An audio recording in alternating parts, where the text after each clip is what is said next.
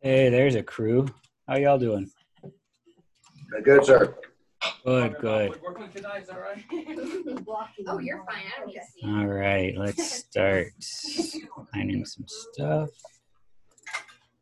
I just watched it for the last forty minutes. Y'all got any questions or anything you'd like to talk about before we get going? I don't hear anything, do you? Can you hear me? I can hear you. Okay. All right. Yeah, y'all have any questions, anything on your mind you'd like to talk about before we dive in tonight? I do. I- Post All right. earlier on the death of last. Got full What's that. Peggy? So I liked your YouTube video. It seemed like you posted it today, Okay. and uh, right at right before you posted it, This is Uh, Lamar. I I'm not talk- getting any, uh, any sound. Are the rest of you getting sound? If you're getting sound, raise your hand. Lamar, everybody's got Sound, huh? sound. I got a problem with my computer, I guess. All right, log out and log back in. Keep going, Peggy.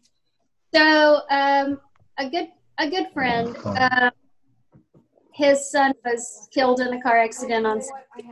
I'm so sorry. It, it's his son is 17, and him and his girlfriend were in a car accident in New Braunfels, and um, it's pretty sad. I raised my hand. And your uh, video was right I timely. know, I was good enough to get out of the house with this. They're had me all discombobulated. I knew you. I'm so glad. Thanks be to God. Anyway, your post it, it was just sort of interesting on your timing. Every once in a while, I get to thinking there's a God in heaven. Um, it's this, this strange feeling I got sometimes. Linda, you had a question? Yeah, um, and I know you've told us this before, but will you please remind me when you do the church service like you did tonight, hmm and you're saying prayer and you speak in, or you're and you say it in a high voice and then you say it in a low? Yeah. Explain that to me again. Sure. So um, during the collect, um, you can you can speak a collect, but understand when the church sings, um, it, it- it does so to teach. And so when we, when we do the the collect, um, oh Lord, oh God, oh Lord, Almighty Father, everlasting God, you have safely brought us to the beginning of this day. Defend us in the same with your mighty power. Um, we, we, we change the pitch to kind of actually point to what's being done. So inside of a collect, there, there's um, four major parts of it.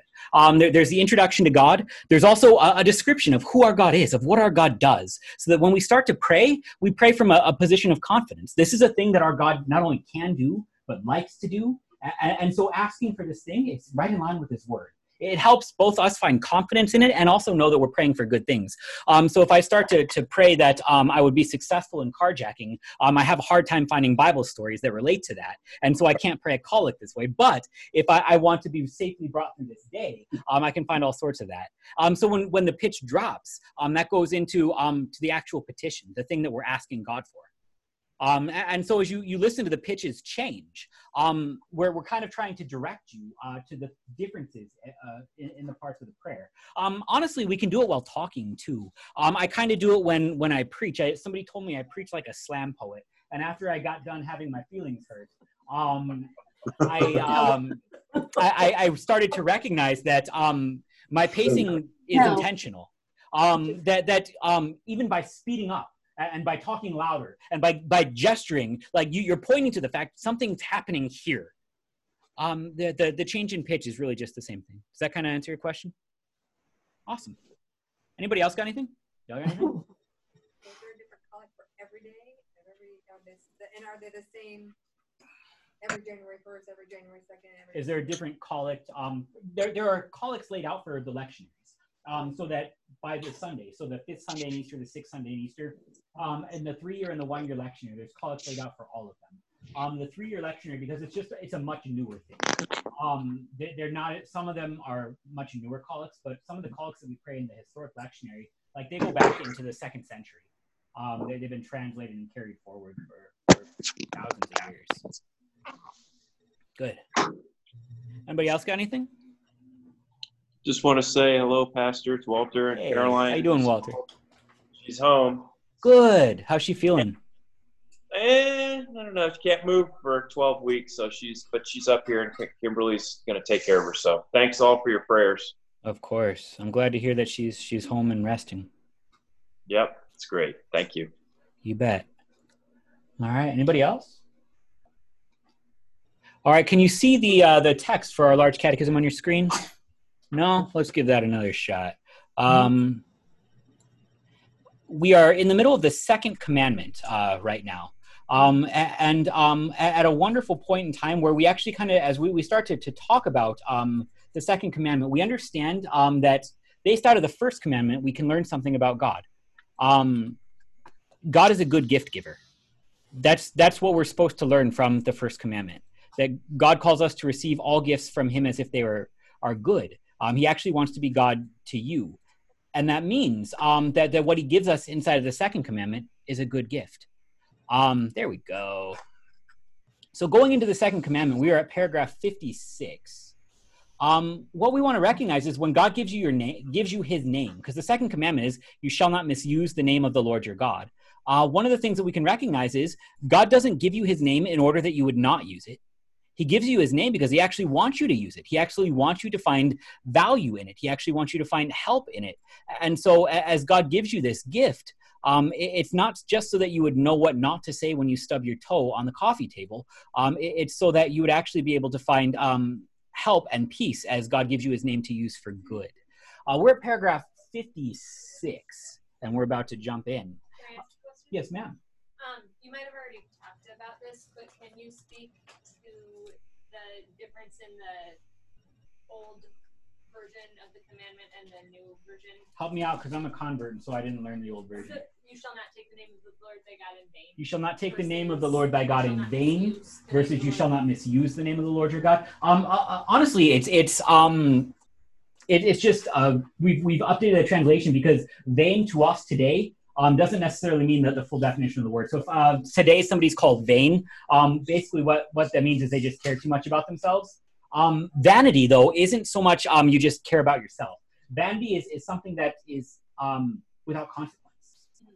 Um, and so if vanity, vanity, everything is vanity, like Ecclesiastes would say.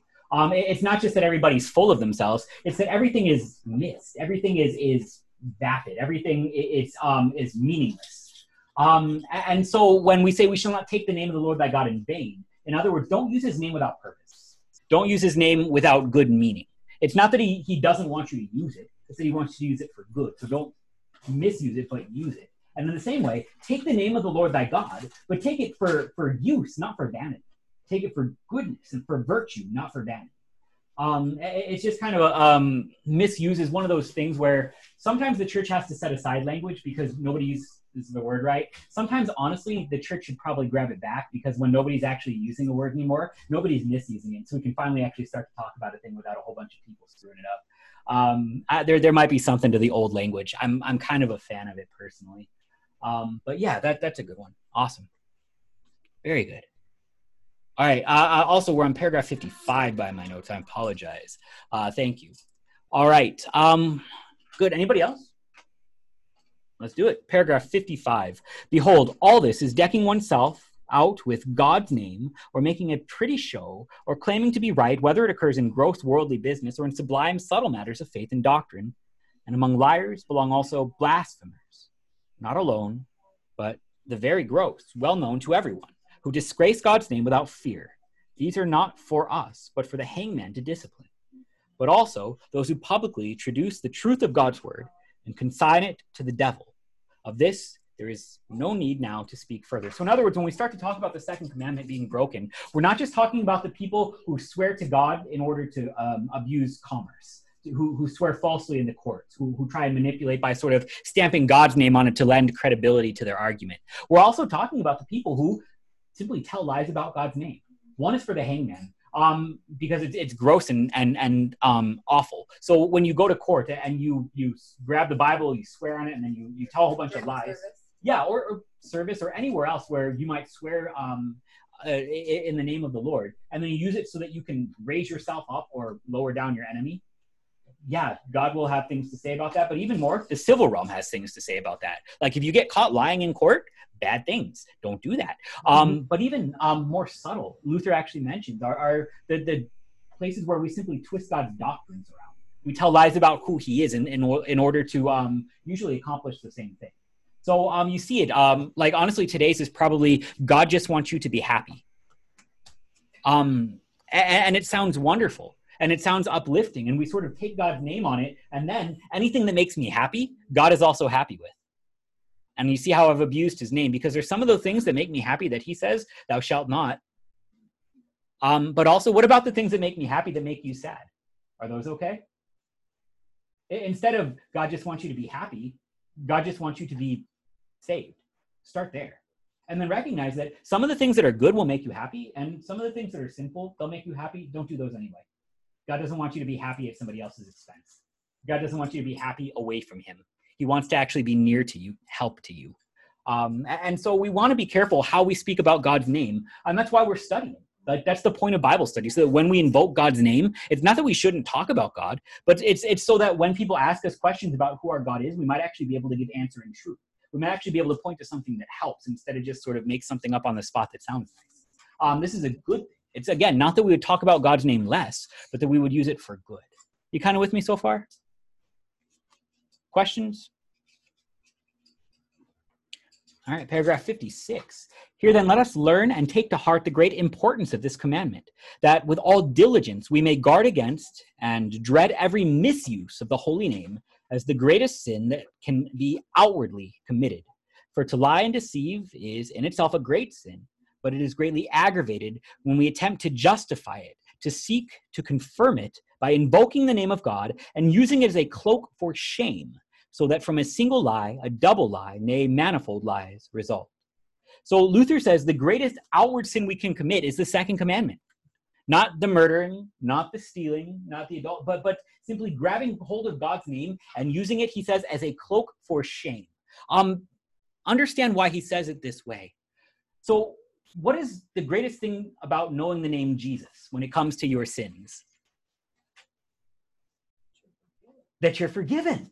Absolutely. The greatest thing about invoking God's name for truth and beauty is that He is merciful to sinners even like me. Understand what it is to use God's name as a cloak for shame? It's to somehow twist it around so that you're actually not seeking forgiveness in it, but the opposite justification apart from Jesus. The greatest outward misuse of this is to point away from the cross of Christ. Because even the thieves and the murderers who hung by him on either side of Jesus, they could recognize him for who he is but to sort of grab hold of God's name and try and paint a Jesus who didn't die on the cross for sinners, so that you might somehow hide your shame is instead of, of well, you wear robes of righteousness. Why would you need a cloak for shame? You wear robes of white righteousness, washed white in the blood of the Lamb. When we sort of grab hold of God's name and use it um, to, to justify ourselves, when we grab hold of God's name um, in attempt to, to um, confirm what we're doing, instead of simply saying, Lord, have mercy on me, a sinner, we're trying to grab hold of God's name and make it so that he didn't need to die for this thing. The worst thing in the world you can say about a sin is that Jesus didn't die for it. If Jesus didn't die for my sins, I'm in a world of hurt. If Jesus did die for my sins, I no longer have to be so afraid of them that I need to justify myself. I can simply say, Lord, have mercy on me, a sinner. The whole point of the name of God is so that it would be a cloak for shame. Who are you? You are not what you have done. You are not even what has been done to you. You are somebody that Jesus loves. You are somebody that Jesus calls holy and worthy of love. That's the great thing about baptismal identity. Um, and here it's not rooted in fault at all. We do this thing with victims too. Um, we understand that there's a difference between guilt and, and shame, right? Um, at least outwardly, um, but but in practice we don't. So we've kind of talked about this. I think every once in a while you'll come across somebody who is victimized, who is assaulted, who is God forbid raped or something like that. And the very first thing we always decide to tell them is, "It's not your fault," and they know that it's not their fault, but that doesn't make anything better at all. It's not that it's a question of fault; it's a question of shame. There's no guilt, but there's a lot of shame. And so here God gives an identity. You're not what was done to you. You are what was done for you. You are made holy in the blood of the Lamb. You wear the name of Jesus. The name of Jesus, the name that every knee shall bow to, that's what you wear. You are worthy of laud and honor and praise because what you have is God's given identity holiness, worth, value, magnificence. It, it all comes from God's name. And, and, so when we grab hold of God's name and we say, I don't want to use it for forgiveness and I don't want to use it for, for um, holiness, I want to use it for vice. You're running from the cross. And that's a that's an awful place to go. Away from Jesus is not going to help, even if you yell his name while you do it. Does that make sense? No, that that was tricky. I know. okay, well, Running from the cross, yelling Jesus. Yeah. All right, my my my seven year old gets it, so we're cool. Uh, y'all have any questions out there?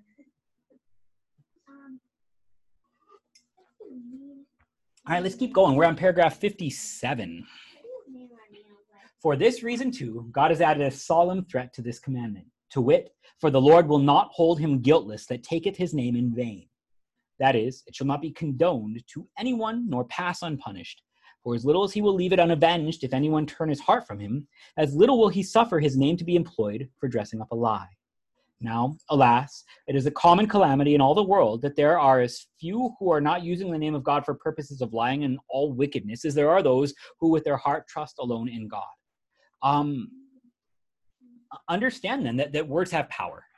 This is uh, this is one of those things that um, we, we try and teach our kids not to believe, but it's true anyway. Um, we, we, we know that it's true deep down so thoroughly that we make up nursery rhymes to tell our kids that it doesn't matter when people call them names.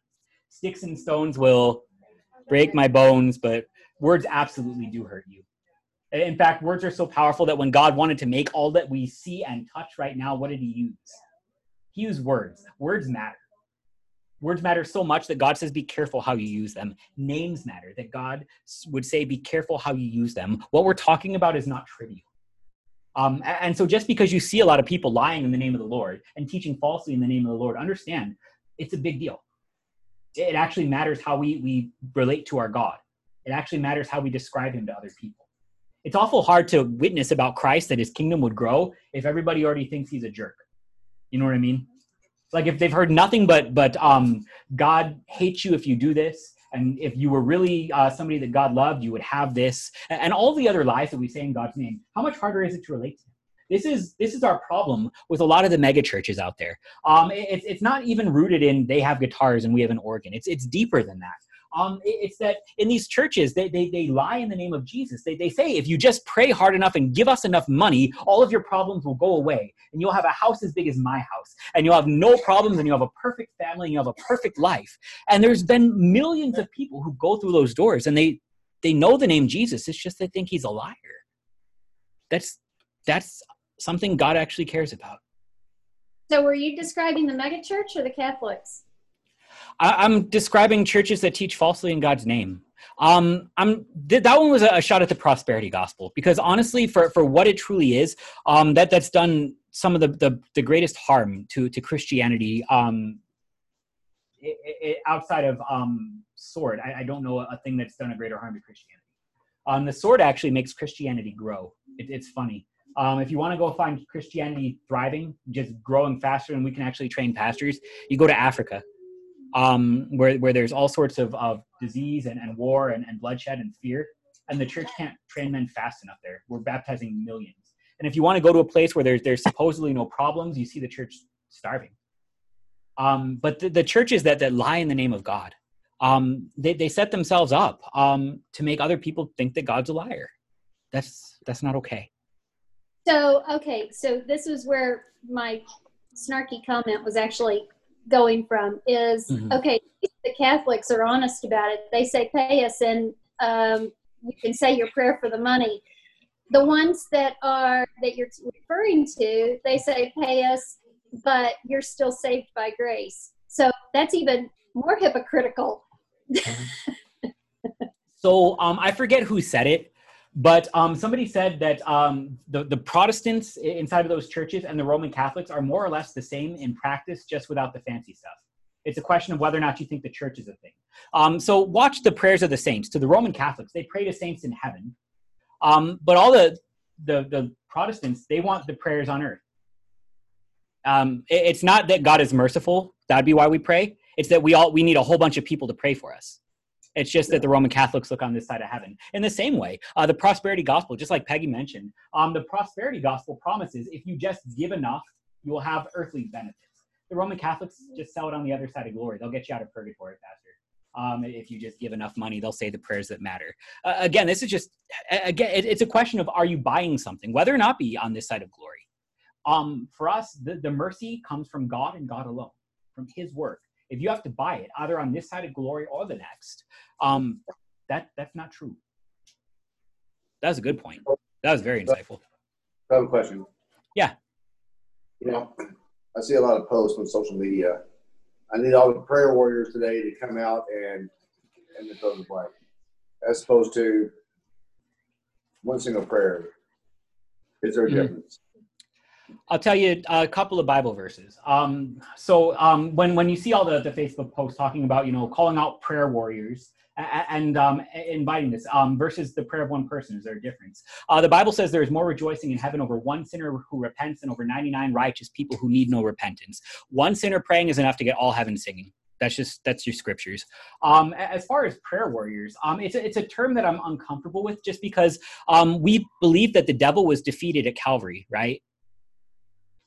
Um, Right. We believe that death was destroyed at Calvary, right? So if the war is over, who are you fighting when you pray? Wow. The problem with with that kind of language is that like we've I, I'm not trying to take shots, but understand that there's this this um this impotence on prayer that almost makes God f- feel like the bad guy that you need to sort of pry something out of his hand.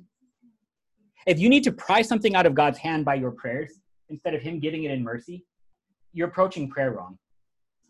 And and my concern with the term um, is is is simply that if you think you're fighting God for it, you have the wrong idea about God.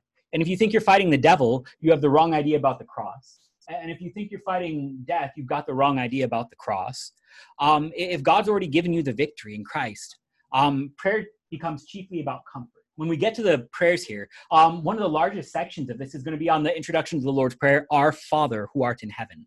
And our small catechism tells us with these words, God tenderly invites us to believe that He is our true Father and we are His true children. So, with all boldness and confidence, we would pray to Him as dear children ask their dear Father. In other words, prayer is about comfort, not stuff. Prayer is, is about reminding yourself who your God is, what He's doing for you, so that in the middle of all these things that are wrong, you would you would find comfort and peace. Um, in other words, if uh, every once in a while I'll see like the, the trite little bumper stickers, and they're they're always kind of aimed at sort of increasing our piety. One of them I somebody showed me once was, "What if God took away everything you forgot to thank Him for?" Um, and like I, I can say, you're right. I'm a horrible Christian. I would have nothing because I'm I'm. But at the same time, if God really is my heavenly Father, it would say more about Him as a dad than it would about me as a kid like honestly what if i took everything away from my kids they forgot to thank me for? Um you're right. I guess i could say that you know they could be a little more grateful but my kids are wonderful. Um what it would really say is i'm not a very good dad. I'm not a very loving dad if i'm only in this for the props. So so in the same way um when it comes to all of these things as we employ god's name it's given as a gift.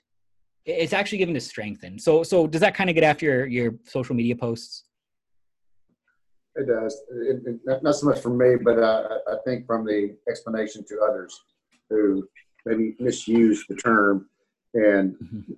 think that they have to have the entire world come to their aid when really it only takes one. Yeah. So I, I mean, a- and it's it's one of those things where um when, when you think you need people to pray for you, it's a recognition that two things are true. Um, so first, we are the body of Christ and individually members of it. We pray for each other um, because, like Paul says uh, in Romans, uh, when one of us hurts, we all hurt together. When one of us rejoices, we all rejoice together. And so we've done this here before. Um, your little toe. When do you think about it? When you hit the coffee table. when you hit your coffee table, your whole body cares about your little toe deeply. And in the same way, um, when when your brother or sister in Christ hurts, when when somebody you love hurts, and it concerns you, pray for them because you want comfort, the same place they're getting comfort from. Um, understand that, that we're allowed to want comfort together because we're upset, we're scared for each other. We prayed for just now in church, we prayed for a list of a dozen people. Um, because every last person in those prayers, somebody close to us is losing sleep over them. The question that you have to ask, though, is if we forget to pray, are you saying God only helps the popular kids? God sits in heaven and he's like, I would love to help you, man, but you know, you only have like 50 shares on that that Facebook post, and I'm not getting out of bed for less than 100. Um, if that's not the God of the scriptures. So pray for each other if you're if you're concerned, pray. But but more than anything else, as you're praying, remember who you're praying to. Remember that yours is a merciful God who has already worked, who has already loved you, and quite frankly, who is working to help sinners before you came into this world to pray, and, and will keep helping them until judgment day. Um, and then you can rejoice that people pray for you because that's people who love you and, and are concerned and actually want to find your help in God. And in the same way, uh, the scriptures, believe it or not, the scriptures in Revelation are very clear that the saints in heaven pray for those on earth. It's just Bible verses. I'm glad that the saints in heaven pray for me because they care about me and, and want to see my help in God. I'm not super concerned that their prayers are worth more than mine. I'm not super concerned that we need to sort of all pull up together and gang up on God because otherwise he wouldn't help. Me. There is more rejoicing in heaven over one sinner who repents than over 99 righteous people who don't need it. So pray for your neighbor, absolutely. But pray to the God who loves you. Pray to the God who loves them. And then remember, it's all about comfort in the first place. Does that kind of get after it? Yes. Awesome. We're going to do a lot on prayer. Um, Lutherans take a, a, unique perspective on prayer, um, especially because we, we've got sort of the two corners of the same actual place, which is the Roman Catholic way to pray and kind of the, the hyper Protestant way to pray. Um, if you're trying to pull something from God instead of receive something from God, those are different kinds of religions. That's a good point. All right. Anybody else got anything? All right. Let's pick it up at uh, paragraph 59. We're on paragraph 59. For by nature, we all have within us this beautiful virtue, to wit, that whoever has committed a wrong would like to cover it up and adorn his disgrace, so that no one may see it or know it. And no one is so bold as to boast to all the world of the wickedness that he has perpetrated. All wish to act by stealth without anyone being aware of what they do. If then anyone be arraigned in the name of God is dragged into the affair and must make the villainy look like godliness and shame like honor.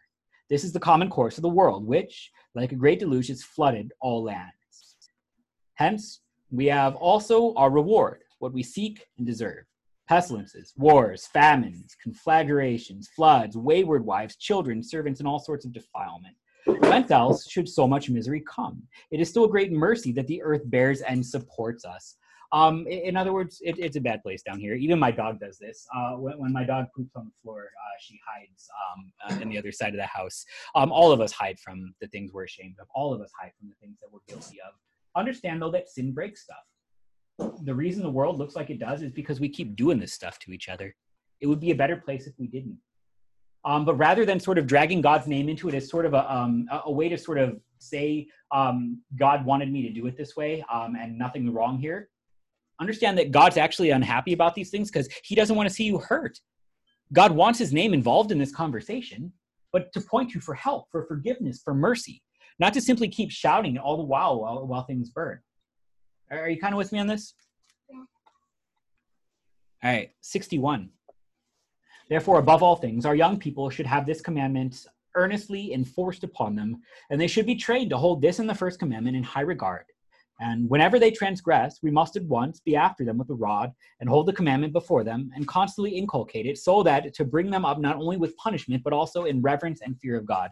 Now, again, you can sort of take issue with Luther's parenting style. Um, I, I, am not going to comment on that, but um, uh, whether or not you, you want to beat your children with a rod, um, understand this is also the Luther who said, if I don't teach the catechism, please throw dung at me and not feed me.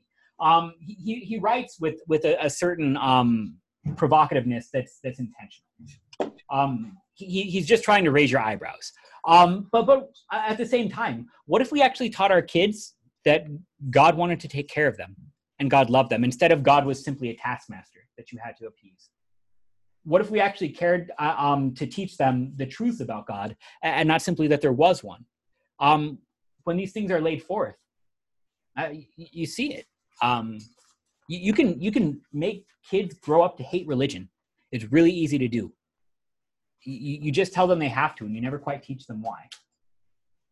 Um, Luther's saying, teach them and you can even be after them if you need to, but actually raise them up in, in reverence and fear of God, in a God who actually wants to to be merciful, in a God who's to be worshipped for right reason and not just out of um, out of threat of punishment. Are you kind of with me? Questions, comments? All right, 62.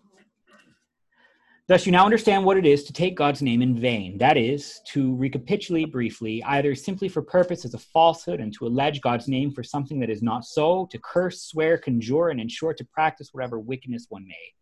Besides this, you must also know how to use the name of God aright. For when saying, Thou shalt not take the name of the Lord thy God in vain, he gives us to understand at the same time it is to be used properly for it has been revealed and given to us for the very purpose that it may be of constant use and profit.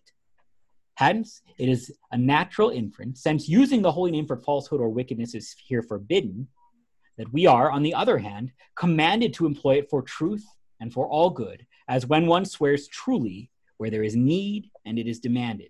So also, when there is right teaching, and when the name is invoked in trouble or praised and thanked in prosperity of which is comprehended summarily and commanded in the passage of Psalm 50 Call upon me in the day of trouble, and I will deliver thee, and thou shalt glorify me. For all this is bringing into the servants of truth and using it in a blessed way. And thus his name is hallowed as we pray in the Lord's Prayer. This we talked about last week, actually. Remember? Um, go ahead. Would you pass? Would you uh, advance your? Oh, I apologize. Thank you. Uh, where are we at? We're in paragraph 63 and 4. I got away with it. I apologize. Thank you. All right. Uh, we, we talked about this this last week. Um, that this whole commandment is um, not about not saying God's name. The whole commandment is saying God's name rightly, which means are there times where you actually should swear to God?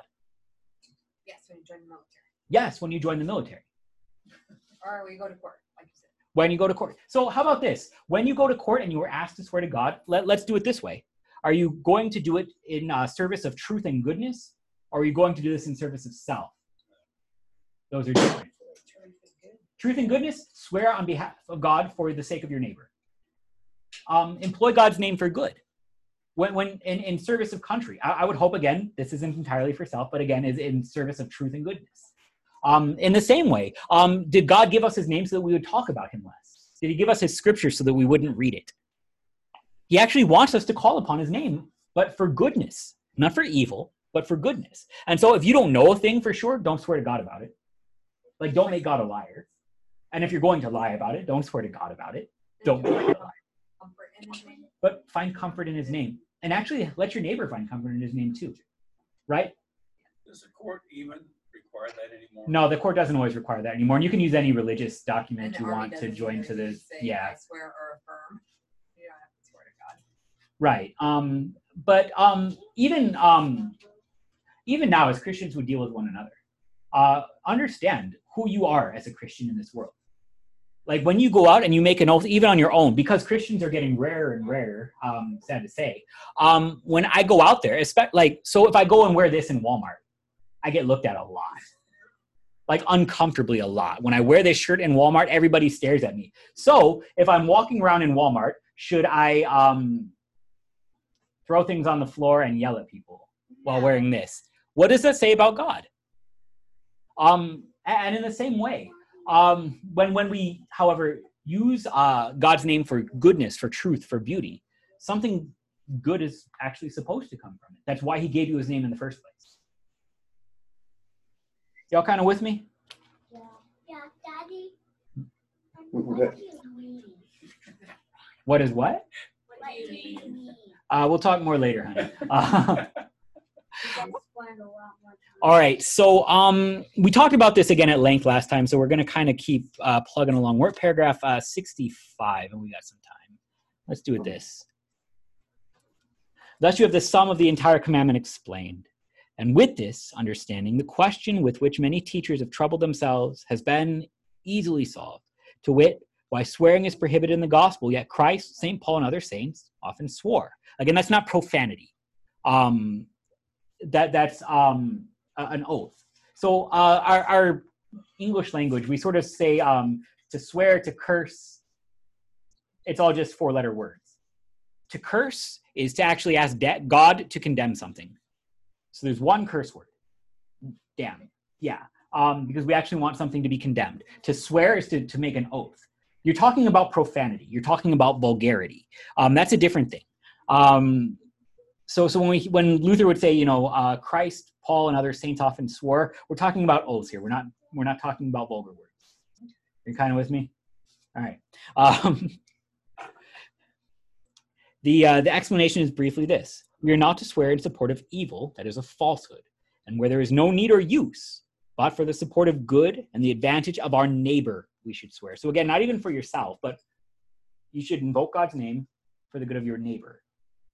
For it is a truly good work by which God is praised, truth and right are established, falsehood is refuted, peace is made among men, obedience is rendered, and quarrels are settled. For in this way, God himself interposes and separates between right and wrong, good and evil. So, in other words, um, we can go back in time where God's name was used in court of laws, um, but even to, to recognize when, when God's name is invoked inside of this, well, if it's used for the good of neighbor, it's actually to right creation, to keep good order all the stuff that God actually wants going on in the first place, right? That's not a bad thing. Are you guys kind of with me? Yeah, All right, in paragraph 67, if one part swears falsely, he has a sentence that he shall not escape punishment. And though it be deferred a long time, he shall not succeed. So that all that he may gain thereby will slip out of his hands, and he will never enjoy it. As I have seen in the case of many who perjured themselves in their marriage vows and they've never had a happy hour or a healthful day, and thus perished miserably in body, soul, and possession. So you can do this both temporally and eternally. Um, you can invoke God's name all you want to gain things in this world that you can't take with you into the next, and it won't help you the way that you think it will. But even just a, recognition of how are you're to use God's name. Luther here says, use God's name for the good of your neighbor instead of the good of yourself if you're really going to take advantage of these things for yourself and your whole world is going to be about yourself, your whole world's going to be really miserable. Selfishness does not breed contentment. Selfishness breeds discontent. Um, so honestly, if you if you want to take advantage of God's name for yourself, um, not only will that probably come back to bite you in the long run, but are you actually finding the peace that you thought you would find in that stuff? No. You kind of with me here? All right. Therefore, I advise and exhort, as before, that by means of warning and threatening, restraint and punishment, the children be trained at times to shun falsehood, and especially to avoid the use of God's name in its support. For where they are allowed to do as they please, no good will result, as is even now evident that the world is worse than it has ever been, and there's no government, no obedience, no fidelity, no faith, but only daring, unbridled men, whom no teaching or reproof helps of which is God's wrath and punishment for such wanton contempt of this commandment. I really like reading books written 500 years ago that complain about all the same things that we complain about today. I'm so serious. Like, honestly, um, it, there's a great comfort in recognizing that Luther thought the world was about to end any minute. God kept it. In the same stuff we're going through right now and scared the world's going to fall apart because of, God kept it. I love reading Paul complain in Corinthians like Corinthians is one of the most frustrating, uplifting books because it's nothing but Paul writing to a church, a church where there's nothing but evil being done. All sorts of awful things are being done there. So much so that the reason that I knew that um, all the stuff that we think are so modern and progressive today was happening back then is because it was happening back then in a church to the extent that Paul had to write the church a letter and say, hey, you guys, you can't be doing this, knock it off. There's nothing new under the sun.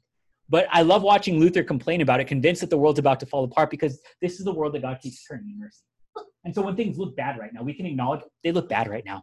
That's not great. But at the same time, the God who kept it in Luther's time, he'll keep it now too. It, it's it's going to be okay, you guys. Are you kind of with me? Yeah.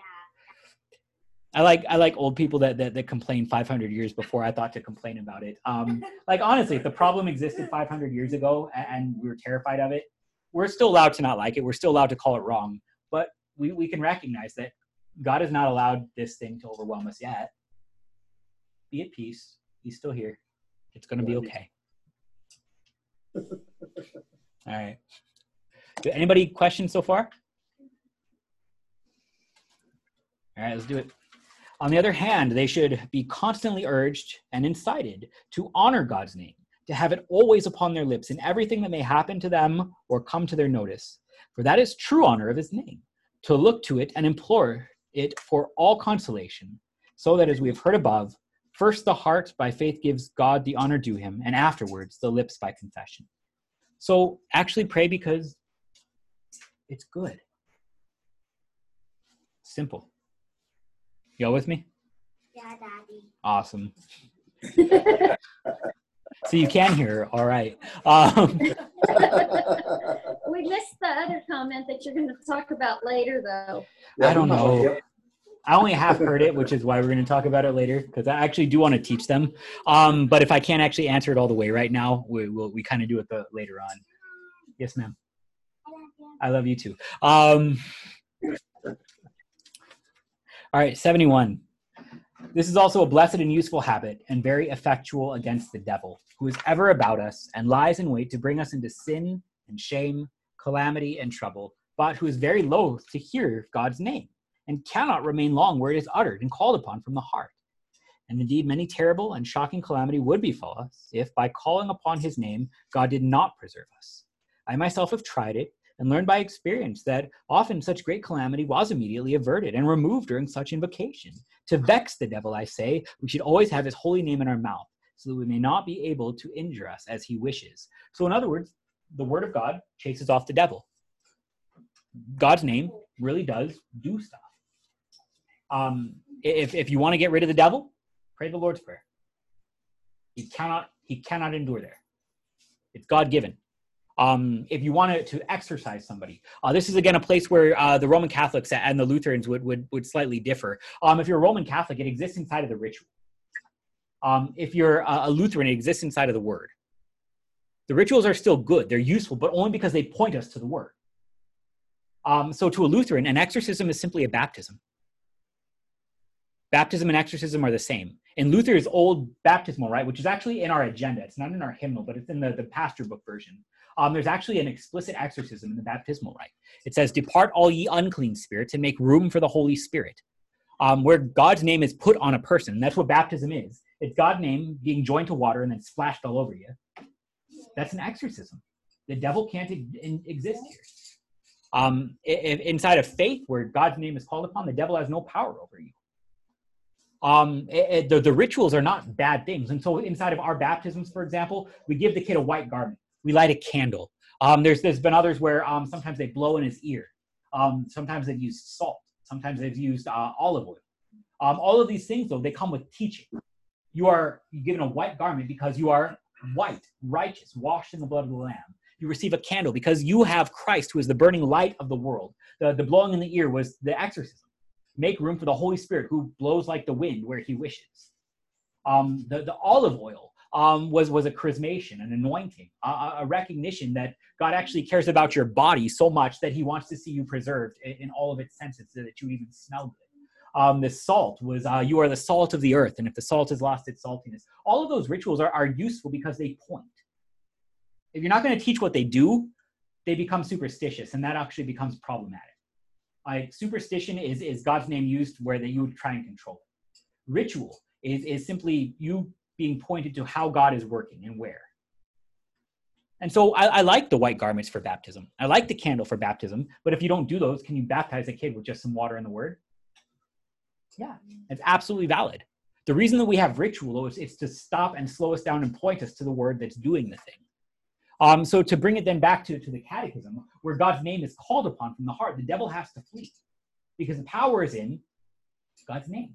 He actually wants you to use it. Do you think God wants you to have the devil around? You pray. It's simple. You don't you don't need magic. You you have a God who actually loves you enough to give you his name to be used for good.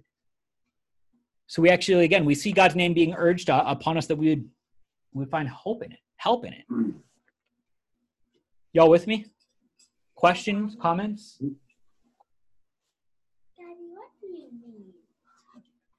Uh, I, I, mean that uh, there, there's people watching, and sometimes they have questions about things that I say, or they thought of something that I didn't think of, and they want to share it too. The grown-ups have things that they thought of and want to share. You and I will talk about the stuff you think of later. Okay, it's cute, but yeah. All right. So, Pastor, you you yeah. said that the the victory is won, and I understand that, but we are still struggling here in Mm-hmm.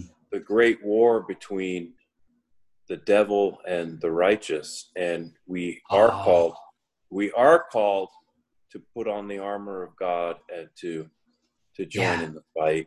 And that's there was you know some discussion about prayer warriors earlier, and Yeah. it doesn't bother me. I mean, we do need to be warriors uh, through Christ with Christ's strength. But that's just it, Walter. Yeah, you put on Christ, who is the armor of God. So in Ephesians chapter 5, where it says, put on the armor of God, um, there's a recognition that the devil still prowls about, that there is still um, there, there is still a devil here, and he's still a bad guy to you. Um, but, but when we talk about the war itself, well, where did the devil lose all of his power over you? It, it was the cross. Um, now you actually have armor of God. Now you actually have a name of God that, that chases away the devil. And so again, prayer isn't so much refighting a battle so much as calling back to his mind the victory. Um, when, when we start to, to go through this thing, um, if you have to, for example, reslay the devil in this life, you are not equipped, even with the armor of God. Um, if, however, the devil has already been defeated, what you are clothed in is something that actually robs the devil of his teeth. The lion prowls about seeking those who may devour. Resist him. It's First Peter. There is a devil. He is a problem for you. But understand that if if you are baptized, if you wear the armor of God, the devil has no teeth to you. Call upon his call upon the name of the Lord and, and watch the devil flee. Uh, and so again, here what you have um, is a recognition that you are to remain in Christ, exactly like you said, uh, Walter. We, we don't want to, to set aside um, the idea that, that there was a battle, but at the same time, we never want to set aside that the battle's already done. So when Christ said it is finished, he, he wasn't lying. Um, Right. Instead, what, what plays out here are little echoes of that over and over again um, that, that the devil understands that his time is short here, that he already lost. And so the only thing that he can do is, is try and direct you away from that victory. And in fact, that's where the devil finds all of his, his, his, um, his munition against Christians is to try and pull them away from the place where he already lost. And so over and over again, he'll So- try and pull you from that victory. So that that is our warfare then to resist that. To Absolutely. resist. So But- but we how? are we are at war. Well, we call upon Christ and trust in him. We ask for the Holy Spirit to give us the faith to trust in him. right. And But so the is- scriptures then would say he, struggle. we struggle with our weakness. We, Oh, we absolutely. against our weakness. we do battle against our weakness, but don't the scriptures say he who fights for you is faithful? Um, understand that this isn't yours to do alone, and this isn't yours to do for Jesus. This is Jesus working, and that if you are in Jesus, you are a part of that victory march. Um, and, and this is where Christian soldiers can actually march. Otherwise, we're carried. The only time Christian soldiers march are when we are in Jesus. Uh, otherwise, like, what are you fighting for?